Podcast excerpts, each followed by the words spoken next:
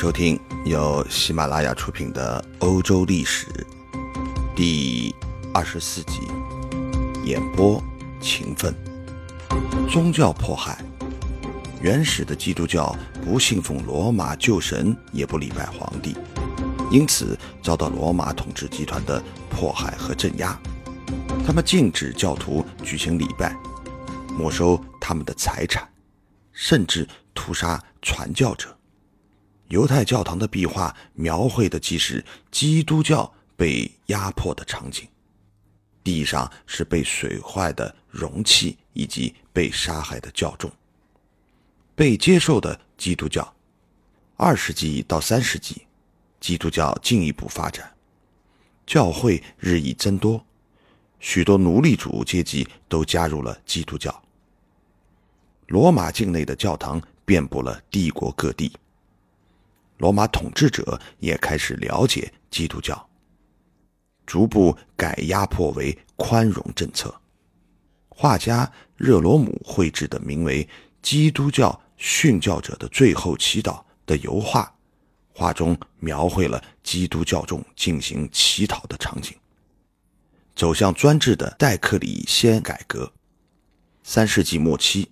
经过克劳迪·奥勒良等四位伊里亚军人皇帝的统治，帝国的政治危机有所缓解，再次出现统一稳定的局面。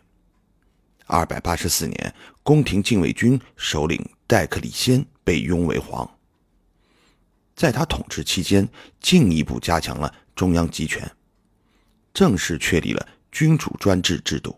戴克里先在位时，在政治。军事和财政等方面进行了一系列改革，同时为了统一人的思想，戴克里先还主张复兴罗马古老宗教，对基督教徒加大打击和迫害。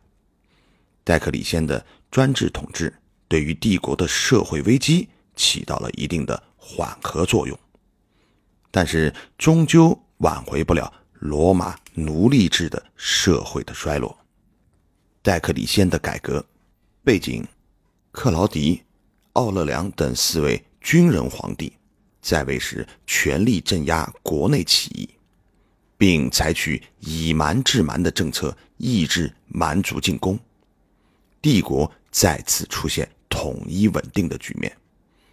二，公元二百八十四年，宫廷禁卫军。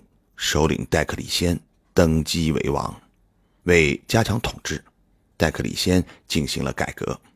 政治一废弃元首制，正式确定君主专制制度。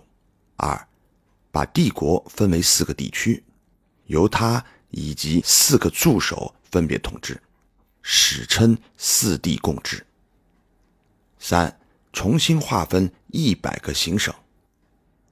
实行军政分治，四重组军队，吸收蛮人入伍，实行志愿兵和义务兵役制两种征兵形式。经济一改革税制，把帝国分为若干个固定的税区，农村居民一律苛征人头税和土地税，城市无地者只纳人头税。颁布限价敕令，限定商品最高价格。文化主张复兴罗马古老宗教，对基督教大肆迫害。戴克里先，戴克里先称帝后，将元首的称号改为多米努斯，正式确立君王专制制度。为了拯救罗马危机，加强奴隶主阶级的统治，戴克里先称帝后。进行了一系列的改革，其中包括行省的划分、军队重组以及税制改革等措施。四帝共治。戴克里先称帝后，为了应付内外的紧张局势，以小亚细亚的尼科米底亚为界，将帝国的西部事务交给马克西安米管理。两人。成为共同的统治者之后，两人又各自任命一名副手，把自己管辖的一部分地区交由其掌管。这样帝国就被分为四个统治地区，史称四帝共治。戴克里先与他的父弟马克西米安就有一副石刻。宗教迫害，戴克里先在加强专制统治的同时，还主张复兴罗马古老宗教，并对基督教加以迫害。但戴克里先的宗教政策并没有得到其统治集团的支持，在他退位后，这种迫害基督教的政策就停止执行了。由安卓·帕拉迪奥设计的意大利别墅山墙中楣，上面描绘了基督教徒在罗马皇帝脚下被处死的情景。君士坦丁的集权统治。戴克里先退位后，君士坦丁经过一番争权夺斗，于324年成为帝国唯一的统治者。君士坦丁统治时，继续加强中央集权的专制统治，强化国家对社会经济生活的干预和限制。他维护逆龙制，并力图把逆龙制降到和奴隶相似的地位，并于313年颁布了米兰敕令，承认了基督教存在的合法性。君士坦丁的集权统治。背景：三百二十三年，君士坦丁登上了罗马帝国的皇帝，遂着手于改革政治：一、废除了四帝共治，独掌全国；二、把帝国划分为四大行政区：高卢、意大利、伊比利亚、东方。各行政区的民政长官由四个禁卫军首领担任。三。